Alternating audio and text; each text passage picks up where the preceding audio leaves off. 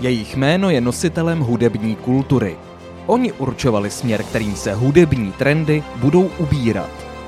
Stali se úspěšnými, oceňovanými, uznávanými. Jaký byl ale jejich životní příběh? Co se skrývá za pozlátkem úspěchu?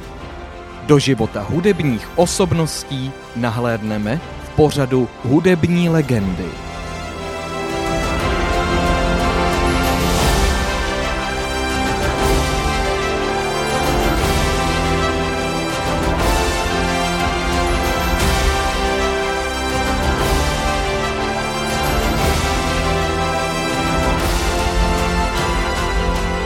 Pořadem vás provede textař, skladatel a zpěvák Kuba Kubín. Rádio Trojka uvádí pořad Hudební legendy.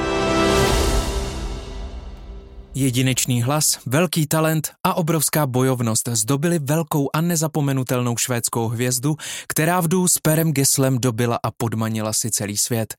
Přes 14 let bojovala s těžkou a zákeřnou nemocí, která ji nakonec světu vzala, ale zároveň ukázala, že Maria Fredriksson se nevzdávala a měla velké srdce plné lásky k hudbě a svým fanouškům.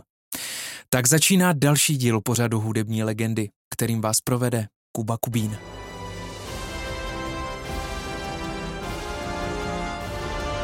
Hudební legendy na rádiu Trojka. Dobrý večer, milí posluchači Rádia Trojka, zdraví vás Kuba Kubín, který těmito slovy otevírá třetí díl pořadu Hudební legendy. Tentokrát se podíváme na sever země koule do Švédska, kde se 30. května roku 1958 narodila v malé obci Echje Gun Marie Fredriksson, což bylo celé jméno známé umělkyně.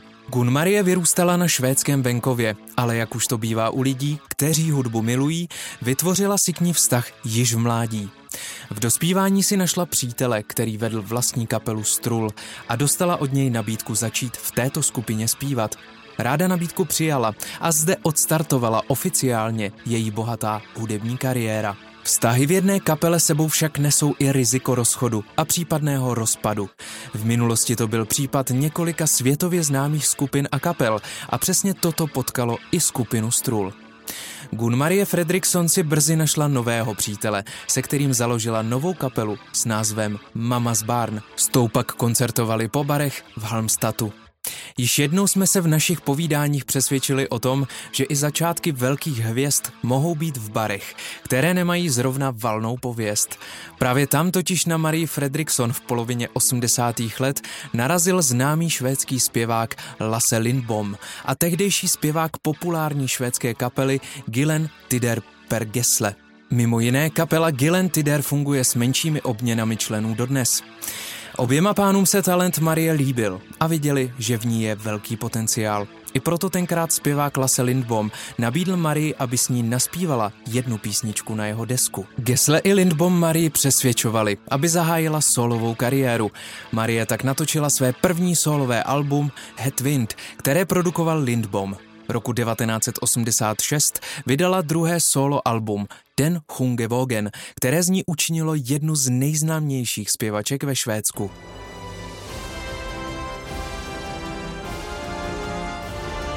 Hudební legendy na rádiu Trojka. Dnešním třetím večerním pokračování pořadu hudební legendy vzpomínáme na velkou švédskou i světovou hvězdu, zpěvačku, skladatelku a pianistku Marie Fredriksson. Po úspěšném startu zpěvaččiny solové kariéry se pokusili Gesle, Lindbom, Marie a Mats Persson rozjet novou kapelu nazvanou Spanende Star, ale Gesle přišel brzy s novým konceptem – duo, které by tvořil on a Marie a které by zpívalo anglicky a pokusilo se prorazit mimo hranice Švédska. Ano, přišel Roxette. Skupina Roxette vznikla v roce 1986 a debitovala ve stejném roce albem Peers of Passion. Netrvalo dlouho a skupina začala sklízet úspěch ve Švédsku, kde se postupně stávala čím dál tím známější. Přestože stále Marie vystupovala i solově a Roxetu nedávala plnou pozornost, dobře našlápnutý tandem Roxet na samém konci 80. let přichází s druhým albem Look Sharp, které se později ukázalo jako zlom v jejich kariéře. Na desce vyšly obrovské hity jako The Look, který zaznamenal mimořádný mezinárodní úspěch a obdobně se dařilo i písničce Listen to Your Heart nebo Dressed for Success. Velkou popularitu Roxetu ve Spojených státech amerických přinesla titulní písnička k filmu Pretty Woman s Julie Robertsovou a Richardem Gírem v hlavních rolích It Must Have Been Love. I rok 1991 přinesl skupině Roxette slibný start, a to deskou Joyride se stejnojmeným titulním hitem. Toto album se například v Argentíně stalo nejprodávanějším anglickým albem. Dodnes se ho prodalo přes 11 milionů kopií. Vydány z něj byly vedle písničky Joyride i další velké hity, jako například Fading Like a Flower, The Big L a Spending My Time. O rok později Marie nahrála jednak čtvrté album s Roxetem, ale také velmi osobní a intimní solové album Dance Tengigare Sun. V polovině 90. let vyšla deska Crash Boom Bang, která obsahovala skladby jako Run to You nebo Sleeping in My Car. Toto album se stalo na pět let posledním albem Roxetu, což Marie využila pro vydání své další solové desky. Roxette si svým svěžím a bezstarostným kytarovým zvukem postaveným na silných melodích a zpěvných refrénech podmanil celý svět a lidé ho milovali. Skladatel a kytarista Per Gessle byl velkým fanouškem Beatles, což se projevovalo na jeho autorském rukopisu. Jinými slovy, byl to rozený hitmaker. A Marie skvěle dvojici doplňovala svým silným a zároveň citlivým hlasem.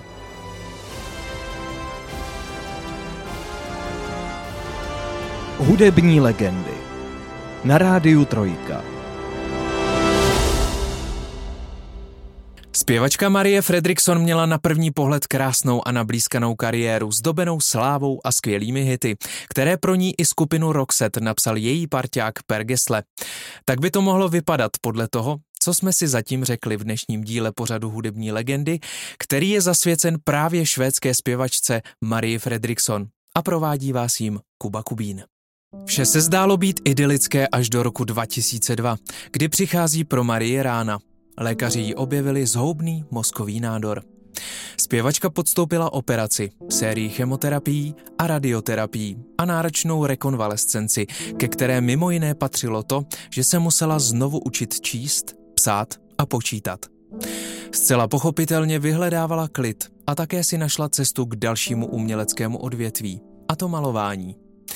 V době její nemoci se také spekulovalo, že zpěvačka oslepla na pravé oko. Marie se dva roky vyhýbala veřejnosti. Přišla si v té době převzít pouze vyznamenání od krále Karla Gustafa XVI. Až roku 2005 poskytla rozhovor deníku Aftonbladet, kde oznámila, že rakovinu porazila a chce se vrátit k hudbě. Učinila tak dvěma solovými deskami, její první anglickou The Change a švédsky zpívanou deskou coververzí Min Beste Ven. Připravila také výstavu svých obrazů nazvanou After the Change. Zpěvačka změněná těžkou nemocí nejevila o pokračování s Roxette zájem. Věnovala se výtvarnému umění, uskutečnila několik výstav a v roce 2006 si Roxette pouze připomněli 20. výročí svého založení natočením dvou nových skladeb pro album největších hitů a kolekcí, pěti CD a DVD s názvem The Rocks Box. Vše nakonec otočil rok 2009, kdy po mnohaleté pauze obnovila spolupráci s Perem Geslem. Roxette vystoupil jako hlavní hvězdy turné Night of the Proms se symfonickým orchestrem v projektu spojujícím populární a vážnou hudbu. Mimořádný zájem publika je přiměl k regulérnímu comebacku a vydání nového studiového alba Charm School roku 2011. Po Maríně nemoci nikdo nevěřil, že by se mohl uskutečnit plnohodnotný dvouhodinový koncert, proto bylo monstrózní světové turné vnímáno lidmi z Marína okolí a jejími fanoušky jako zázrak. Zahráli pro 1,5 milionu diváků ve 46 zemích světa. Koncertování se ukázalo pro Marii jako ta nejlepší rekonvalescence a s každým dalším vystoupením získávala pomalu zpět ztracenou jistotu a sebevědomí. Během tohoto turné natočili nové album Traveling. Bohužel náročná a velmi vážná nemoc, která Marii postihla, se podepsala na jejím zdravotním stavu. Začala mít problémy se sluchem a koncerty později zvládala už pouze v sedě. V roce 2016 lékaři doporučili zpěvačce, aby již nekoncertovala. Marie Fredrickson zemřela 9. prosince 2019 ve věku 61 let. Po 14 let dlouhém boji s rakovinou mozku, který se na jejím zdravotním stavu podepsal příliš zásadně, přestože dokázala nemoc samotnou porazit. V posledních letech ukázala, jak velkou bojovnicí byla, když absolvovala nesmírně náročnou léčbu této nemoci, nemoc porazila a i přes velké následky, které na ní zanechala léčba, se vrátila k hudbě, kterou tolik milovala.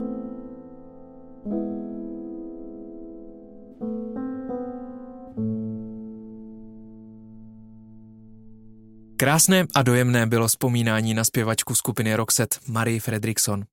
Než se s vámi ale pro dnešek rozloučím, chtěl bych zmínit, že reprízu dnešního dílu hudebních legend můžete slyšet ve středu od 20 hodin.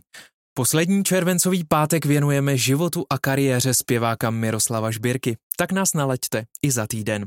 Těšit se na vás bude Kuba Kubín. Hezký večer.